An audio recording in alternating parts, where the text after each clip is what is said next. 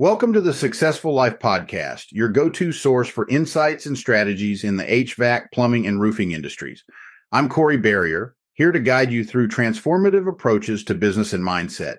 Each episode will explore unique methods, focusing on identifying and addressing the core challenges in your field. Our goal is to equip you and your team with practical solutions that foster growth and success. So, whether you're tuning in for the first time or you're a longtime listener, get ready to dive into a wealth of knowledge and expertise.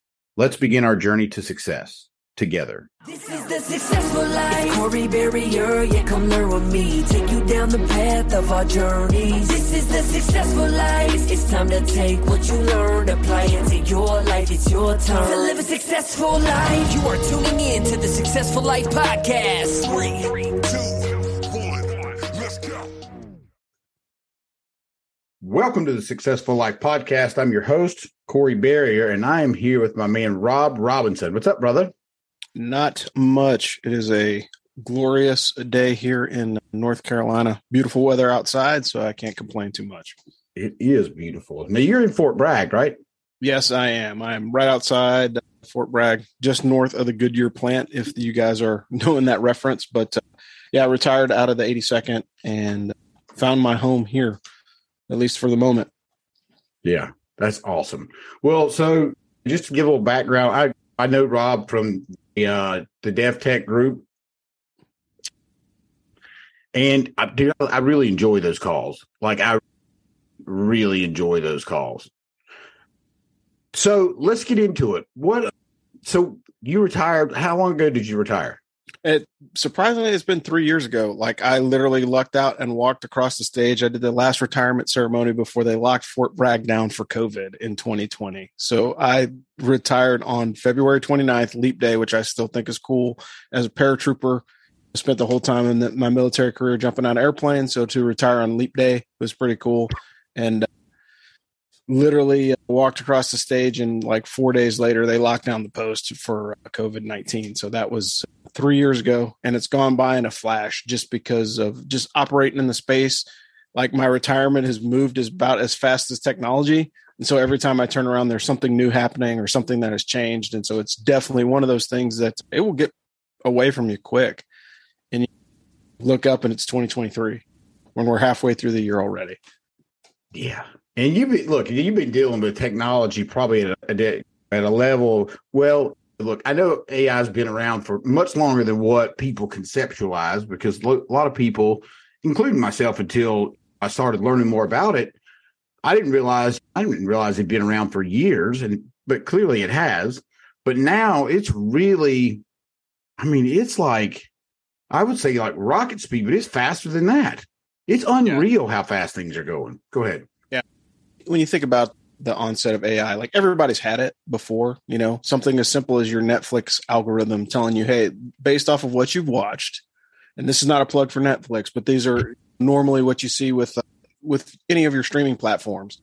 You know, based off of what you've watched, these are recommendations that are similar to what that is. And basically, what happens is when you log into that account and you click on those terms of service, you're allowing them to use your previous data that you've used, hours of content that you've consumed to adjust what they present to you to find out what's more attractive to you as a consumer to make it sell to you better. And that's everywhere. So if you have a smart device in your home, uh, that's essentially what it's doing. And you always wonder why, like, man, I was talking about getting some new running shoes the other day and it popped up on my phone.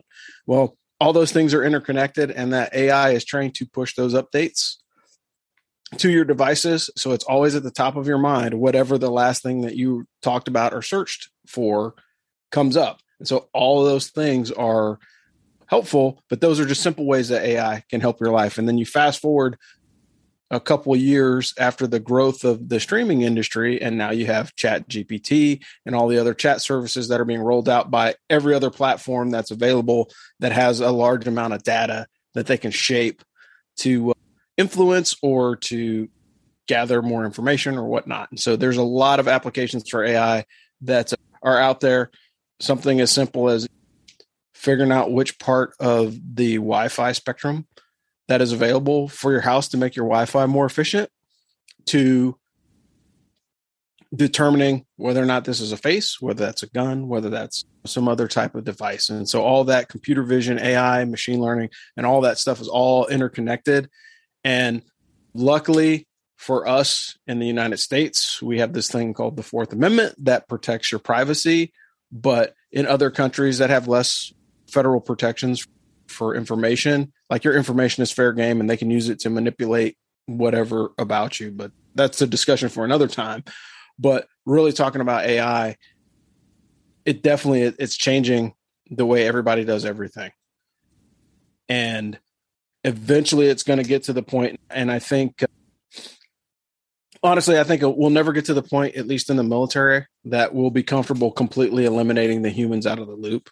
But I think there's going to be other applications eventually that we'll get to where, like, hey, look, if the machine can do it all, let the machine do it all. Like it, it's more effective that way. And uh, but we're even seeing that today. But I'll, I'll pause there because I have some thoughts on kind of what I've seen just recently, particularly in like the social media space. But uh, you hear about the layoffs, and I'll just dive into this point real quick. So you heard about the layoffs, Meta and Google laying off about six or seven thousand people, right? And what happened? That impacted every consumer that utilizes their platform. Why?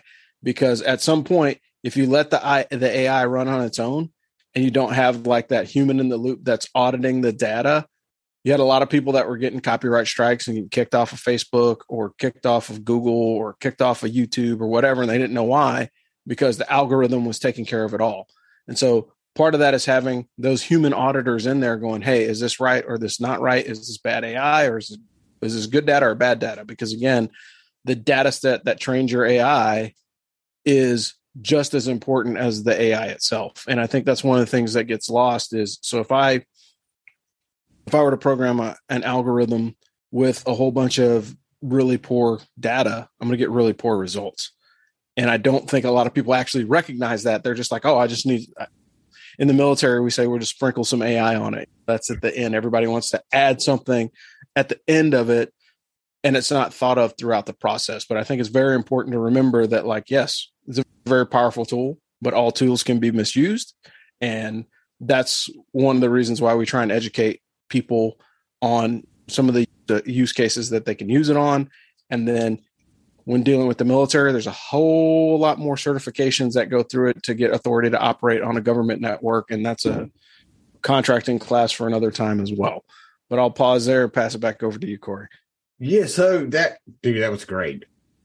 I think it's interesting because you hear uh, you hear people say, "Well, they're listening to my conversations." I'm just kind of going back for a second, and the truth of the matter is they've been doing that, and it's not like you've got a human being sitting in some crazy room listening to everything that you're saying. It's all data points, sentiment analysis. There's a whole bunch of different ways to do it.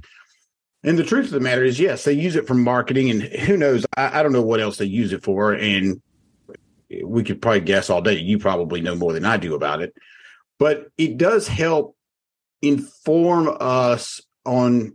Well, look, I look around my desk, and most of the stuff I've ordered online, and most of it I probably was it probably was fed to me in some shape, form, or fashion, and that's why it's here. But hey, I like it. I like what I've got. Right. So yeah, it's not like they're. It's not like it's a necessarily a bad thing, but I totally agree with you. It, it could be a bad thing. Yeah, when when leveraged properly, every everything is. It, it, people make things good or bad. Unfortunately, like your attitude towards the utilization of whatever it is makes it good or bad. It's not the tool itself. You can have this discussion about cars. You can have the discussion about guns. You can have the, cons- the discussion about computers and cell phones and any device that is an inanimate object.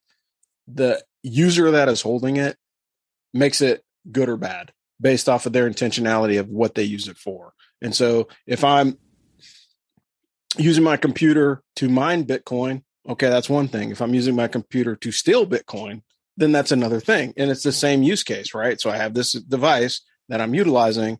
One is for nefarious purposes, and one is for the actual intended purpose of what that device was designed to do. And I think that's one of the things that everybody forgets is hey, AI is great. Machine learning is great. It makes things easier. However, with the wrong intent, then it can come out poorly. Uh, it, like perfect example, throwing my electronic warfare hat on, we can talk about the utilization of TikTok, right? So when you talk about TikTok, right, the algorithm that is feeding young men and women in the United States content, regardless of what side of the political line you're on, those algorithms are not being generated in the US by US consumers. They're being produced by a host nation that has an end state. And that end state is, hey, we're going to talk about body image. We're going to send risky, risky behaviors to these kids. We're going to send them things that are going to alter the way that they act or the way that they behave to make them more complicit when we eventually launch our takeover. And that could be five years from now, it could be 50 years from now. We don't know what the timeline is, but you can see the seeds being planted on that social media platform in particular with the ties back to China. And that's and that's ripping the band-aid off and talking about it. But like think about those algorithms. What you see every day in those social media feeds comes from what you previously looked at, or is it? am I really looking at this stuff or somebody feeding it to me and then it just becomes habit? And so that's one of the things that you have to be cautious with because selection of the information is just as important. It's like AI is a lot like artillery in the military. And one of the things that we talk about in artillery is computational data, garbage in, garbage out. So if I put in bad stuff, I get bad stuff out of it. If I put in good stuff, I get good stuff out of it. And again, there's always room for error, but that's one of the reasons why AI is such a struggle for most people is because it's like, how do I get to a trusted, vetted algorithm? What does that look like? It looks different for you than it would be for me. And it would look different if like I'm a small business trying to get ahead or if I'm a big corporation that's trying to safeguard information or securities or whatever it is. And so there's a lot of balance that has to be struck. And because the technology is moving so rapidly and it's so new, I think everybody's going to struggle with it because if the DoD hasn't figured it out at some point, then guess what? Like, I don't expect Rob and Corey sitting down in our offices at home to be able to figure this out very quickly because we're only we're finite in our resources and time. And that's the downside of it. The upside of it is like if we have the right AI, we have more resources and more time. So it's just one of those things that you have to, it's a balancing act. And that sounds like a, a non political answer or a non committal answer, but it really is. It's like with everything. If I go all in on my business and my business is AI and something goes wrong, it's, it's my responsibility. But if I diversify and AI is just one aspect of what I'm doing, then there's ways to do it. We have this discussion all the time in the DefTech community. And I know that my colleague Bob Burton is around, and he's going to talk about he's going to talk about the use of AI platforms in developing simple products to help advance your business, right? And that's a completely different discussion than writing a proposal to the government. And so there are areas like there's some hard there's some no penetration lines where I'm like absolutely not I will never do this with AI. But then there's also points where it's like, well, I really don't care. Right. Because when you think about when you think about you post something in social media and you're trying to get feedback, most of those analytics are done by some kind of AI al- algorithm. And you want those because that's a positive use case of AI for any user. Like, hey, if I'm trying to monetize a video or audio clip or a post or something, then I want that AI to be fine tuned and with precision so I can get the maximum effect out of whatever it is I'm producing. But that's always always going to be contentious. Dude, yeah, hundred percent. And I, people could argue that, well, if, yeah, yeah, I'm right there with you. I am right there with you. So when you say some of the applications, I don't know if you said applications, but something similar to that that are spinning off that will help business owners. I've experienced a lot of these. Now, I will tell you that there's also a lot of garbage out there. There's a lot of when you see this no code, low code, like guess what, Jack? If you don't know how to code somewhat, you you're still not going to be able to do it. Mm. Now, at least that's my experience with it. Have you seen anything that? What have you seen that's helping business owners on from your end? Yeah. So what I've seen for business owners, and again, like I said, Bob's going to talk about this because he's been actually working on this quite a bit. So this is kind of a precursor to another coffee call that's coming pretty soon in the next couple weeks. So you're getting a preview beforehand. So Bob has actually been working utilizing an AI platform to help write the initial proposal. So one of the things that we always ask at DefTech is, hey, we need a quad chart and a one page white paper. So what Bob has been doing is he's been going into the AI server and feeding it keywords and feeding it things that are important to build those two documents, the quad chart and the one page white paper. And he's getting results. And those results are hitting target with the business owner. So if you're a small business owner and I don't have a lot of time or I don't have a lot of money to go out and hire a proposal writer, and I would say in anything associated to a proposal, like don't take the AI's word for it. It is your proposal, it is your project. So make sure that it says what you need it to say. If it doesn't say what it says that you need it to say, don't use it. It's a tool, it can help you get started and you can always make changes and manipulate it. And I think again it goes back to how do I utilize the tool? So that was one of the ways that we've seen it being done. And then other other ways of using it. And one of the ways that's kind of frightening that is coming out now is you're hearing a lot of scammers that are using it for voice recognition and then using that voice to basically call somebody's grandmother or grandfather that's elderly with their grandchild's voice. Hey, grandma, I need you to send me some money at this account. And it is a complete artificial voice that has been reconstructed through AI. And one of the things that we have advantage of is like the human eye is very attuned to artificial intelligence right now. They haven't gotten to the point where you can everybody falls into the uncanny valley. You're watching this and they're like, something about that face just doesn't look right. Right. You know what I mean? So we've seen that, but the downside is like you can only trick a you can only trick people so far with the deep fake because eventually they're going to like something's not right about this because it's just not going to sit right with you because your eye and your ears are like eh, i don't know. And that's the combination of visual and audio working together. But if i can separate those two like if i can just show you a picture or just show you the audio the chances of me fooling you is better because i have fewer data points with my senses to collect them.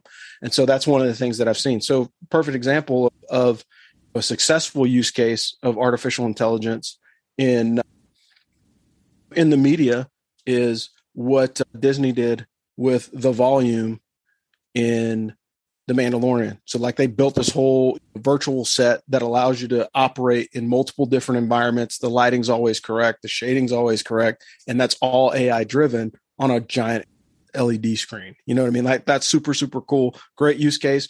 If you enjoy the Mandalorian or TV shows like that, then that's an easy way to to cut down production costs and invest into more extravagant, you know, special effects that make the show that much more immersive. And so that's a great use case of artificial intelligence. And then again with the staying with the Mandalorian thing, but the deep fake of Mark Hamill, they de-aged him and put his face on another person. And so again, that's a use case in entertainment that makes perfect sense and if it's not perfect, no harm, no foul, because like people are like, ah, the technology's growing, but that was at least a cool attempt. But when we get to the point where that stuff is self training and it can capture all the data points on your face and all the movements and everything else, then that tool becomes incredibly dangerous because I could do a video call with a complete stranger and throw a deep fake mask over the face and completely have the same interaction that you and I are having right now but I'm not that person. Right? Right, of course. And that's the part where it gets scary. And if you haven't looked at it, there's another, the other application of AI that's incredibly scary is uh, taking place in China right now. Everybody, if you haven't heard of Skynet, all you have to do is look China Skynet and you'll find it. And what they have done as a government, they have basically weaponized artificial intelligence to basically encourage or discourage social behaviors in the community.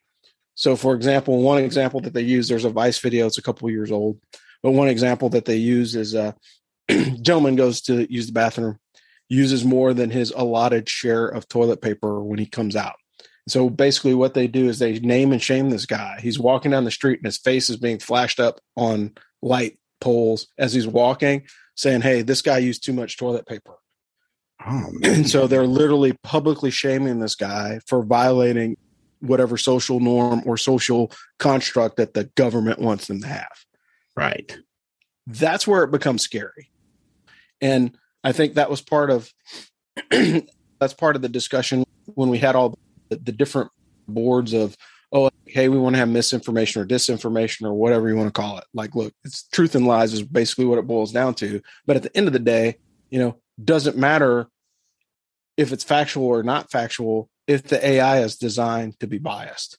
And that's one of the things that mm. people haven't understand. So like if i'm training this thing so if i take an artificial intelligence algorithm and i build it and i have this ai based off every written or verbal report that comes out of fox news or every written and verbal report that comes out of cnn that ai is going to be slanted towards those referencing organizations. So if i build it that way then that's what i'm going to get.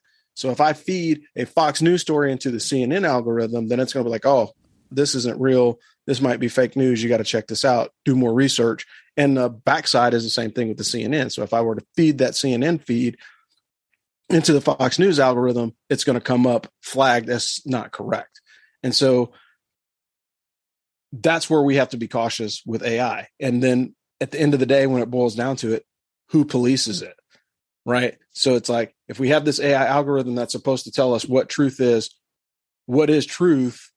Is it the truth of the person that built the algorithm or is Right. it the truth that's out there? You know what i mean? Like the five w's of the news the way that it used to be the who what where when why and how. Like if it just tells us those five things and we can determine our own outcome great. But we've seen this over the last 20 years as how we've gone from hey we're just giving the five w's to people sitting behind news desks providing commentary on a news story that has nothing to do with it and now automate it you know imagine having a computer that is cranking out Tucker Carlson or Don Lemon sound bites and nuggets 24 7, 365, and it's learning off of itself. So, guess what? It's never going to break out of that change. And so that's where it becomes scary. And I'm using a lot of contemporary examples, not military, because again, the military, the military examples are going to be a little bit different, but it's the same thing. So, for example, if I'm using an artificial intelligence algorithm to process intelligence, right? Who's building that algorithm? Is there an insider in there? Is this accurate? Is it hitting all the 17 million different agencies in the government that need this accuracy? Or is it just one organization programming algorithm for all these organizations? And there's goodness and badness in both, right? So if I have one organization that's the sole focus and the sole proprietor of all this information, that's good, but that also creates a single point of failure. And then the larger I build the committee, the more difficult it is to get everybody to agree upon, like, hey, these are the things that we need to turn on or turn off as far as utilizing the search to get data. But I mean, it's really tough. It's tough to make that call. Like sitting here behind this desk, I would say, hey, use AI, but if it doesn't, if it smells funny, don't. You know what I mean? Like that's the easiest thing I could say. It's like if you don't have, if I'm trying to use it to write an article, if I don't have 20 years worth of my personal writing style to feed into that AI, then don't use it for that purpose. Because I think that's what everybody it's becoming a catch-all. It's an easy solution. Like, oh, we'll just, you know, we'll just use AI on it. Well, yeah, the back-end support of all the data that's required to build these AI algorithms is a lot more robust than people think. And it's not as simple as just saying, "Hey, I want to use AI in my business." Okay, cool. Well, what does that mean? Right. And it's different for different people.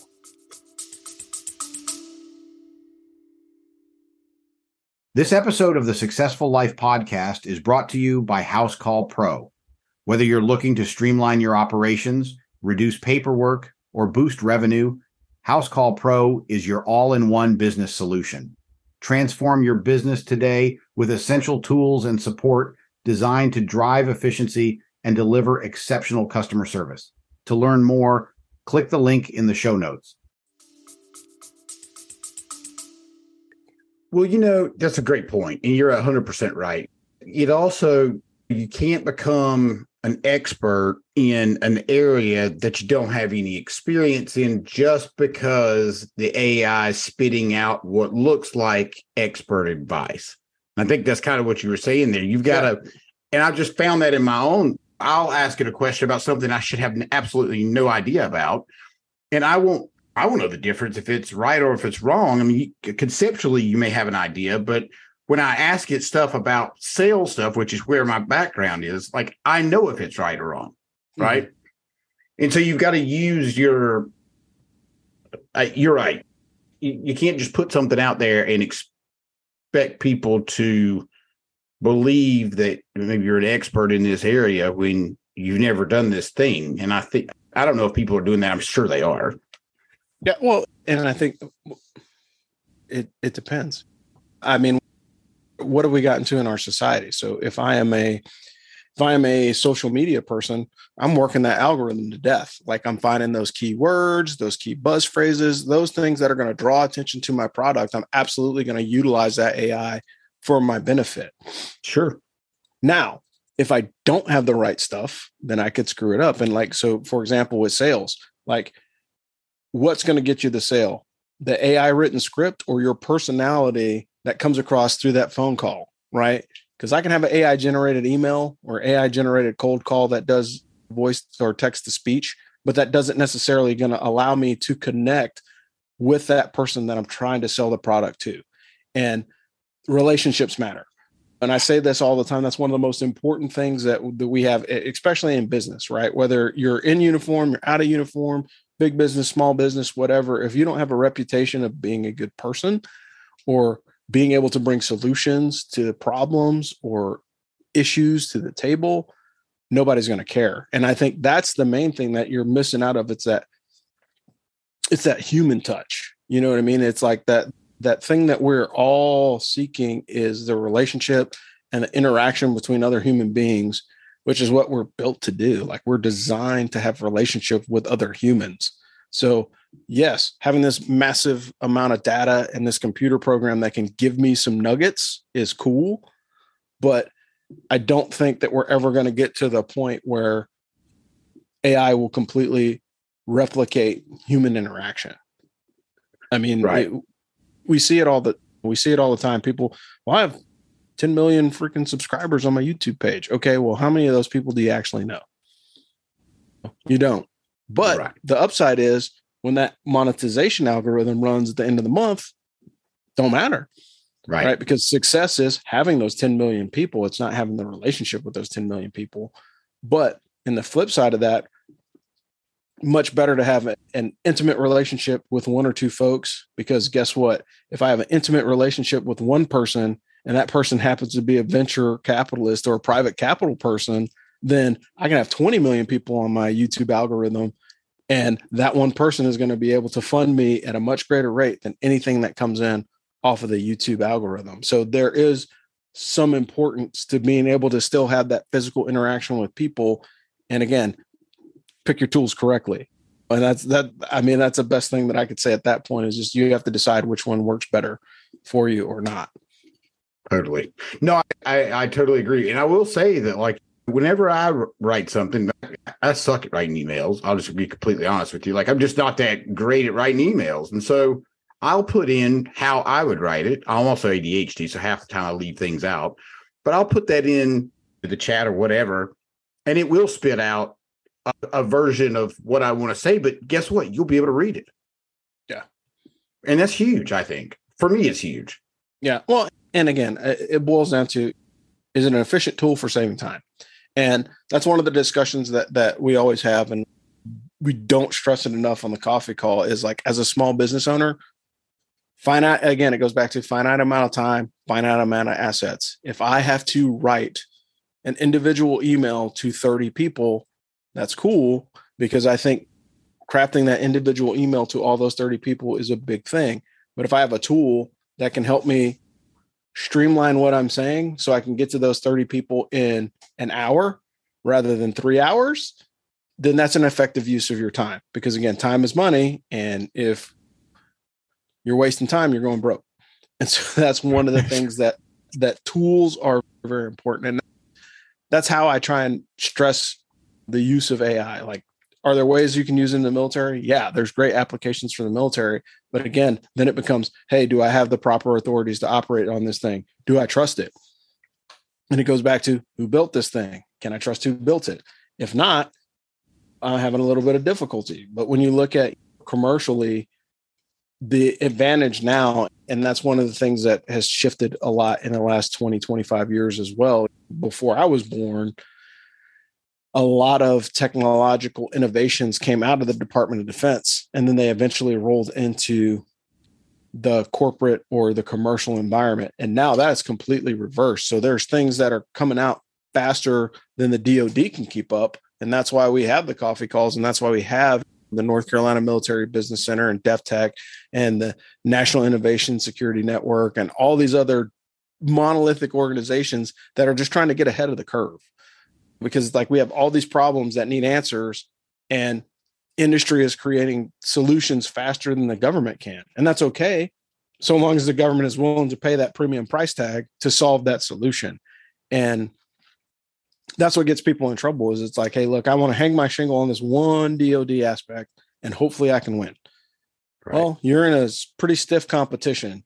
And oh, by the way, if I'm in the if I'm in the business of algorithm writing, you better have some great coders on your side because if you can't write a good algorithm, people are going to see it.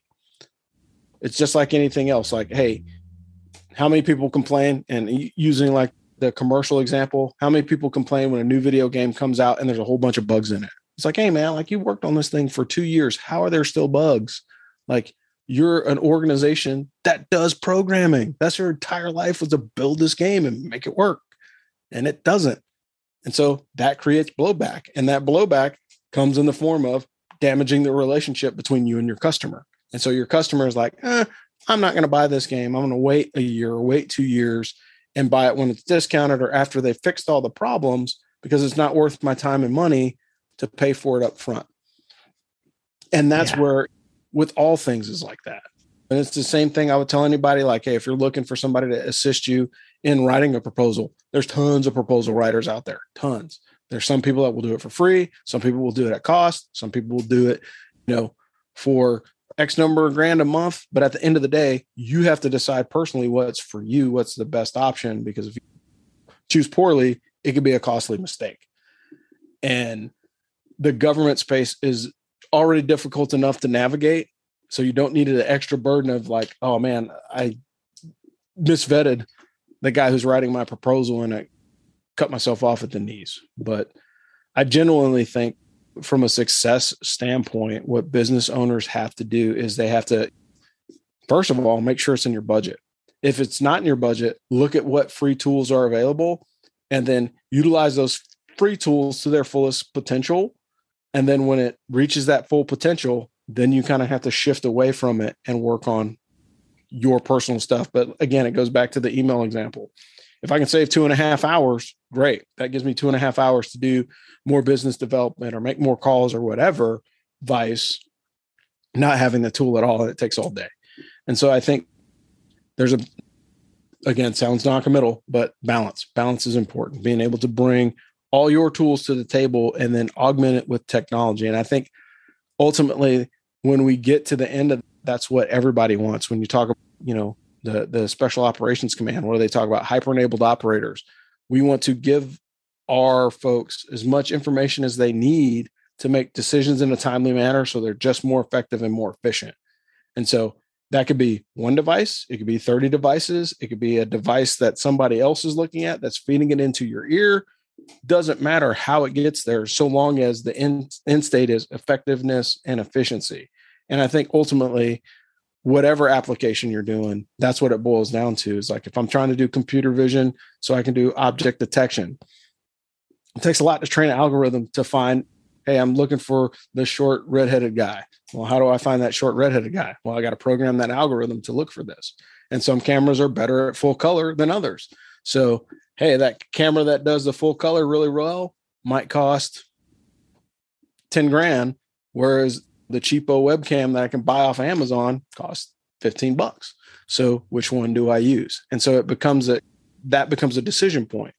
And you can actually, if going back to the chatbot example, I can put those specs in that thing and train it with my requirements, and it will come out with like, hey, based off of the five submissions that you gave me, these two are your best option for price and quality. That's the way that you can simply use the AI.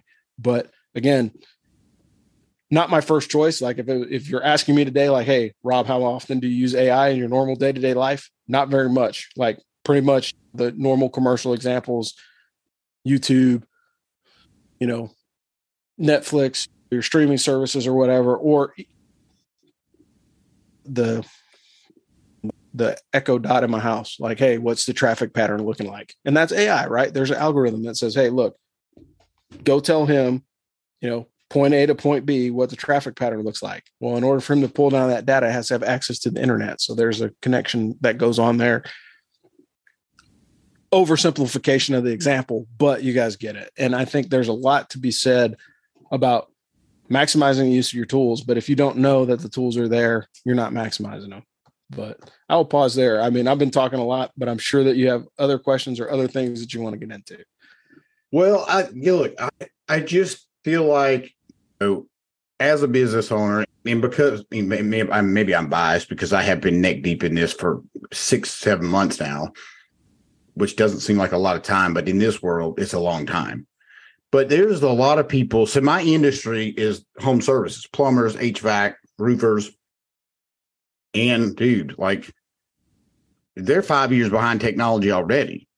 So I'm in the process of building a call center AI, and I can't get into it too deep on here because it's not out yet.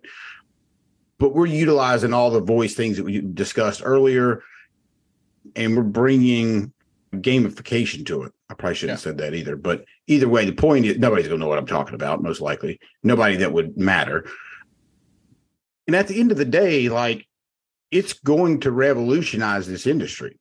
Yeah. I know that. I mean, it's because it's so far advanced, it's going to look foreign to people, to be honest mm-hmm. with you. So, what happens to these guys that are, they've gone on chat and they got a, uh, left or a right leaning response and they didn't like that response, whichever way it went. They're like, this is it's not going to work for me. So they're not even considering it. They're not even looking into it. I just I worry about these business owners that are so blind to the fact that it is here and you've yeah. got to get used to it. Well, it's we have these discussions all the time.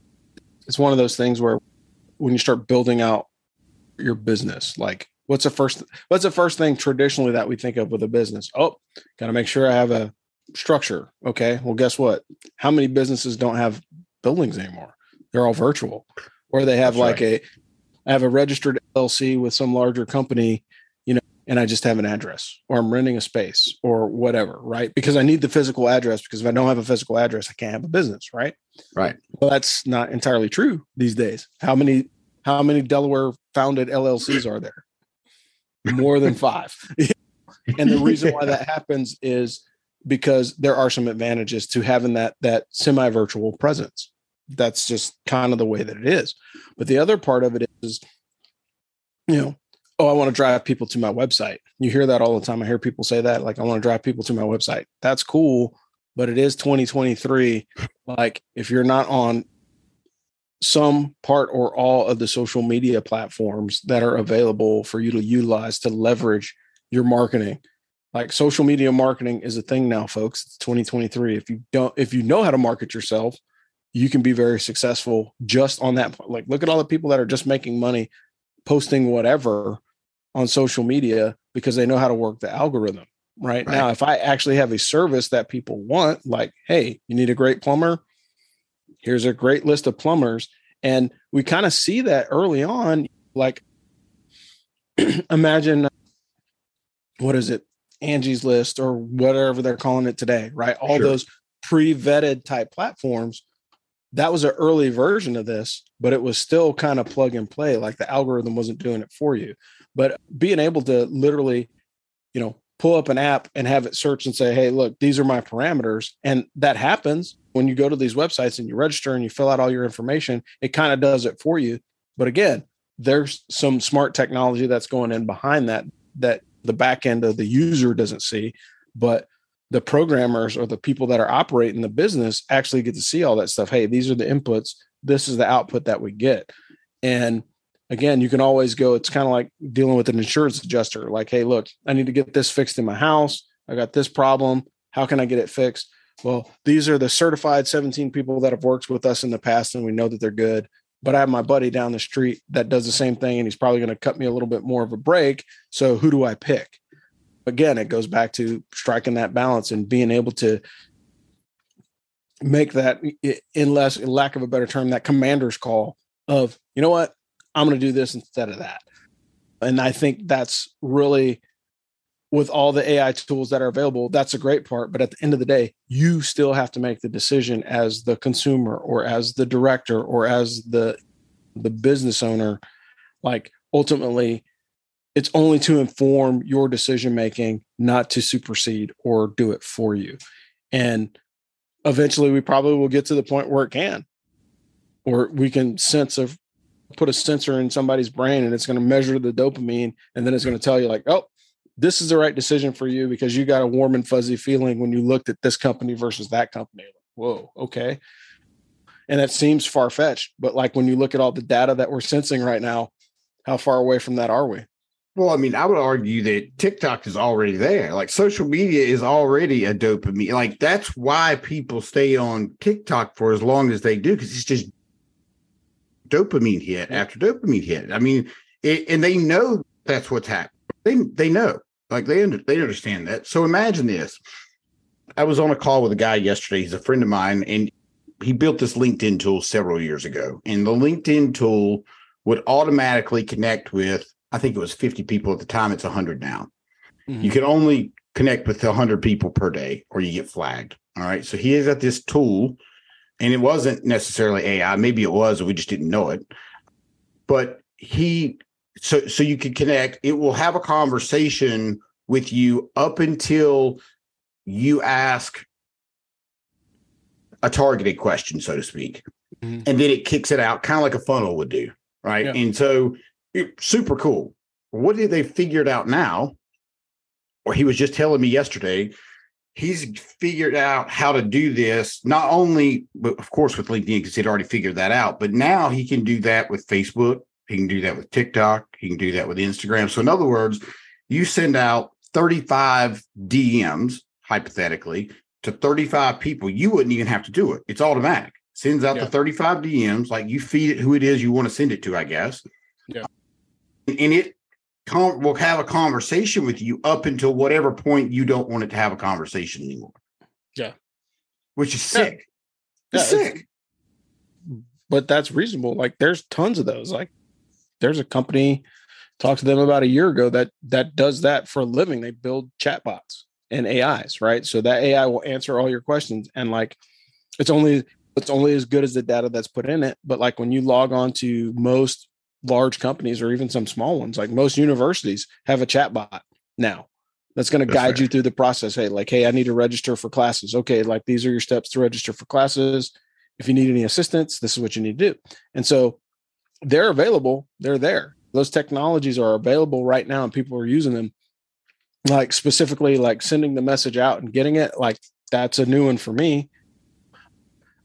I suspected that has happened before because I get a lot of these like random, like, hey, you should really hmm. sign up for this. And you're like, I don't think so because I'm not like the person that hits yes to everything. Right. But there is some validity to that because, again, that's a lot of averages. Like if I'm trying to get 10 and that's when you look at the way that social media works, very the reason why viral videos call are called viral is because they replicate exponentially just like a virus would. Right. On average, a good social media post is only going to get you about 10% return on what you've posted. And that's on the platform itself. Now, if I start dropping these, hey, check out this post, directly in somebody's inbox, then it it does two things. It increases my chances of getting blocked, but it also increases the chances of that person going, hmm, well, this doesn't look like spam. Let me dig into it. And so it's numbers it, game. Yeah, it increases your chances of actually hitting a target. And so again, you can do it by volume or you can do it with precision. And either way, the outcome is still the same. Hey, I want to build a new lead for business. Right. And so I think that's one of the discussions that we're always going to have too, as far as AI or any type of cyber activity whatsoever it is. It's like, hey, who's vetting this to make sure that this is fair, legal, and just? Because the internet to still to this day is the wild west. Like you basically do anything that you want on the web. And if you can't do it on the regular web, there's the dark web. So there's other places that you can go to, hey, I'm going to do this thing. And it kind of gets flagged and gets poo pooed. All right, well, I'm going to go to the lesser known avenue and still attack those things. And so there's still ways of utilizing that stuff. And there's tons of ways to do it. It sounds like scheduling programs are great. There's websites that are commercially available right now that you can log in, put in three of your social media profiles, and it will publish to all three of those social media profiles on the schedule that you want when you need it. And that's the free version. The paid version is, hey, it does video, it does 12, I think it does up to 12. Right. Social media platforms. So, like, if you are one of those folks that do, you know, all the socials, you can basically program what you're going to drop at the beginning of the week or at the beginning of the month and then just walk away from it and then it's going right. to publish the stuff as you need it. And again, useful tool because again, effective versus efficient. So I can be more effective and efficient by maximizing my time, being able to do other things. Well, I'll tell you that I agree on one hand, you're absolutely right. And so I and I would need, I've used exactly what you're talking about, but I'll tell you for me, what happened is because I took the human element out of it, I didn't think about going back to the post. Right. I wouldn't go back and see if there were comments. I would forget that it was going out and the then the effectiveness for the algorithm it, it kind of detracts from the effectiveness at a di- at a different level. Does that make sense? Yeah. Uh, again, the follow up is always important, right? And again, that's 100%. one of the things in business, right? Word of mouth matters, and the other part of it is follow up. So if I tell somebody, "Hey, I'm going to call you at this time," and I don't, if I don't have a darn good reason or like, hey man, like, look, sorry, like just what happened with us, how we rescheduled, right? Had a project, ran a little bit long. I apologize. Can we reschedule? That is the follow up that's necessary to continue these conversations when you want to have them. And I think that's one of the things that uh, on a day to day basis, the AI doesn't come back and say, hey, Corey, like you, you need to reach out to this person and some of the platforms do it like, hey, this person sent you a message 24 hours ago or 48 hours ago or three weeks ago or whatever. Did you respond? If you didn't, maybe you should. It kind of gives you those prompts, but that's just a recent kind of change to the platforms that are out there. Like I generally tell people face to face is better. I had a boss that used to say, and this was the flat rule that we always had never send an email when you can do a phone call, never do a phone call when you can do face to face. And the reason why, there's two reasons why. One, is if I send an email, there's a trail. If I, you know what I mean? From the negative side of it, from the negative side of it, there's a trail. If I do a phone call, hey, voice data is not the most captured data anymore. It's internet stuff. And then face to face, I can literally have a more open discussion behind closed doors with a human being if I'm face to face with them because I don't have technology that could potentially derail the conversation or something gets taken out of context. Because if I send an email and I don't use the correct tone, or hey, how about this? I use the AI algorithm and the AI doesn't convey what I'm trying to express to that individual on the far end of that email, then the whole thing gets lost. The and that's the negative side of it. The positive side of it is like, hey, I send an email. Yes, there is a record. I make a phone call. It allows me to translate that context that may get missed from the email and then the face to face again. More intimate conversation, better outcomes if I talk to a person face to face. But again, that is it's different. And generationally, we're different. We have an entire generation of digital natives that live on their phone. Like you go to the beach and you see people at the beach, like on their like, dude, you're at the beach, unplug. Right. You, know, you go like like if you go to an amusement park, like the only time your phone should be out is when you're taking a picture of the roller coaster or something of that effect. It's not for family interaction. But that's because we're a little bit older, we're a different generation, we're kind of straddling the fence. If you're like between 42 and 55, you're straddling the fence on two generations, right? So we had enough computers to like hear the AOL dial the AOL dial in, but we have iPhones now. And there's people that grew up with the iPhone. Like, could you imagine? Like, I don't even know what I would do. There's there's kids in their 20s that have seen no other device other than Android and iPhone. They have a phone in their house, right? Right.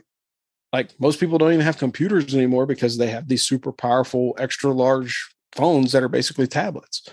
So there's a lot to be said about the different generations of technology. And so you have a generation like people in their 60s and 70s. I feel bad for them because like they missed out on a whole bunch of tools. And if you crack the code on that as a 70 year old, like you're going to be the coolest person at the retirement home because you'll be able to win all the the trivia nights because you'll have access to AI. But That's right. you- but when you look at like those middle generations, like our generation, and then the younger guys, like people under the age of 45, they're digital natives. Like, who would have thought that you would be watching movie premieres at your house? Like, it took almost a year when we were kids to get a movie. Like, man, I can't wait until that movie comes out on VHS. right. Oh. And now it's like you blink twice and you're like, oh, yeah, this is one of the special select movies that were released this month that's going to be premiering at your house at the same time it's in the theater. Like, yeah. it's madness. It is it's madness. Also, but it's also the development of technology and the ability to push things. And that's part of losing the physical medium too. So like I personally still have copies and I'm a big old nerd. So I have original Star Wars in the slipcases on VHS, right? Wow. That's physical copies. But now I can go anywhere in the world that has a H that has a halfway decent connection and watch those movies in high definition anywhere. As long as I have an internet connection and a smart device. And so there's a big difference between those two mediums. But, you know, as far as enjoyability, it's about the same. Like I enjoy the experience of being able to do that. Like going back to the theater and watching a movie in the theater after the pandemic was just like, man, like I forgot what this was like. Been sitting around at home for so long. But there's so much to be said about the use of just technology in general. Doesn't doesn't necessarily mean artificial intelligence or machine learning. And I'll kind of close with this is in order for you to have good AI, one, you have to program it well. But the other part of it is you have to have massive amounts of data to influence the training of that algorithm. And so you are probably better suited to build an AI algorithm for what you do for home services because how many homes are there in the area? There's ten, tens of thousands. And so you could get to the point where if you really wanted to, you could probably build this thing out. You could probably have an algorithm that will tell you the failure rate of a specific company's design. Like, hey, look, I'm going to, this guy built this house 20 years ago. These are the parts that he put in it. This is the failure rate for that part. I know in 2025 that this person's going to have a either a crack or a busted toilet ring because that's about the usable lifespan of a toilet or the usable lifespan of whatever device that they're using. And so you could build that. Now, imagine being able to build that. You're going to have to have tens of thousands of inputs of data to make that a th- That's right.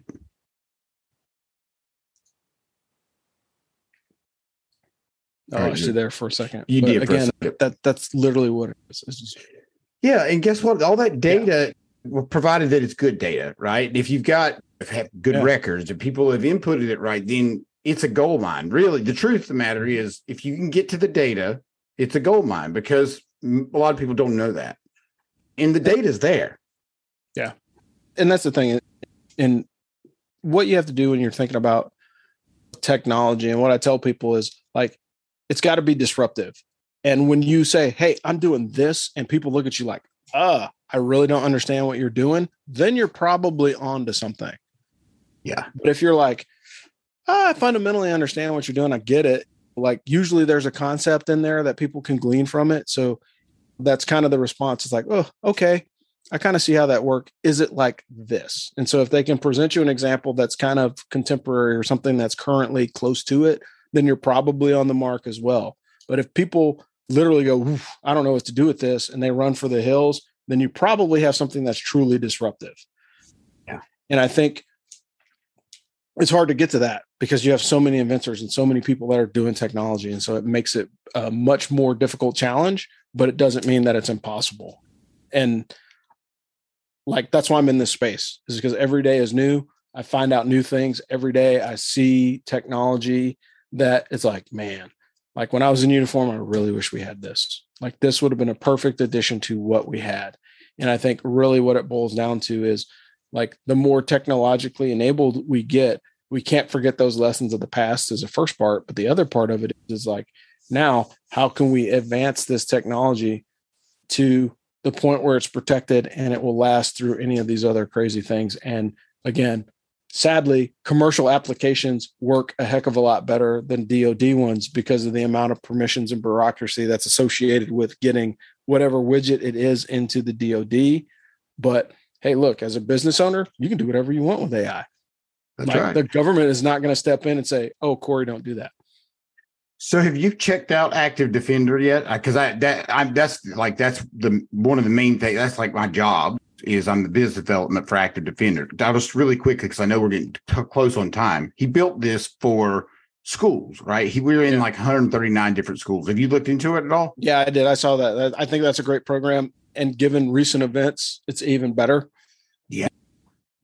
And that being able to send that a, an alert message like, hey, something's going down is important. And I think that's one of the main information is critical to success. I think Active Defender is a great program.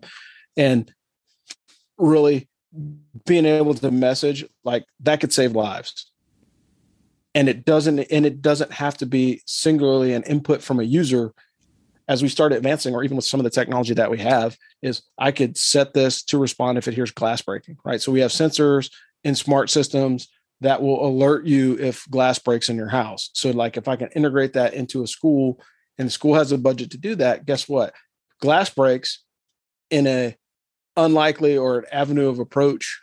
So using the tennessee example right? If glass breaks during the middle of the day when the doors are locked or there's a low amount of activity, then I'm going to be notified so I know that something is going down. And so those are all technologies that are very, very disruptive, but in the best way possible. Because if it saves somebody's life and it protects and it protects an environment, whether it be with people, with gear, with whatever, so long as I can maintain some security assurance of that, I think that's one of the biggest and best things that you could ever do.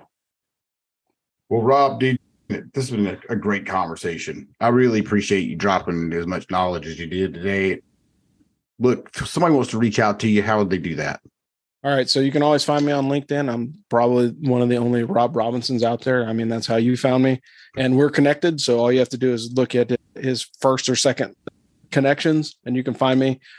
I work for the North Carolina Military Business Center and the DefTech arm of it. So you can go to NC mbc.us or you can go to ncdeftech.gov. And both of those are uh, places where you can find me. You can find me around Fort Bragg. You can find my podcast. I've done, I do multiple podcasts as well. So like I'm a podcaster. I do a defense one that comes out just about every week. We try and do one every week with uh, the North Carolina Military Business Center and DefTech. It's called Defense Technology Talks. And we cover government, we cover federal opportunities, and we talk to business owners. And I need to get you on there so we can talk about your business because, again, word of mouth is one of the best ways of communicating what your business does. And a podcast is just another artifact that allows us to do that. And it's passive, right? That's just passive income and money being made in the sense of like, hey, somebody can check it out, give you a call. We'll write everything about you in the podcast description and people can find you. And so that's one of the great ways of doing it. And at all times, if you have not looked up the NC DefTech coffee call, just get into your Google machine, search that, and show up on a Friday. We talk about technology in a great way. And it's not always services, it's not always tech. It's kind of a mix of the two. But the end of the day is like you have a passionate group of technologists here in the state of North Carolina that are invested in your success. And so if you take an hour to two hours of your time every Friday, we could I may not be able to get you the contract, but I can point you in the right direction. And that's one of the most important things that we can do as a state. One, because it keeps incomes in North Carolina, but it also keeps quality businesses and services provided to our warfighters, our first responders, and anybody in the community that just needs help. Rob, So, thanks I again. Really, really appreciate that, my man. And I'll definitely take you up on that. Look forward to it. Perfect. It. All Thank right, you, sounds good, man. I appreciate it. You got it, my man. Thank you for tuning in to the Successful Life podcast. We hope today's insights have ignited your passion and provided tools to shape your leadership journey. Remember, greatness is a journey, not a destination. Continue your pursuit by exploring more resources and insights over at CoreyBerrier.com. Until next time, keep leading, keep learning, and keep striving for excellence. Stay inspired, and see you on the next episode.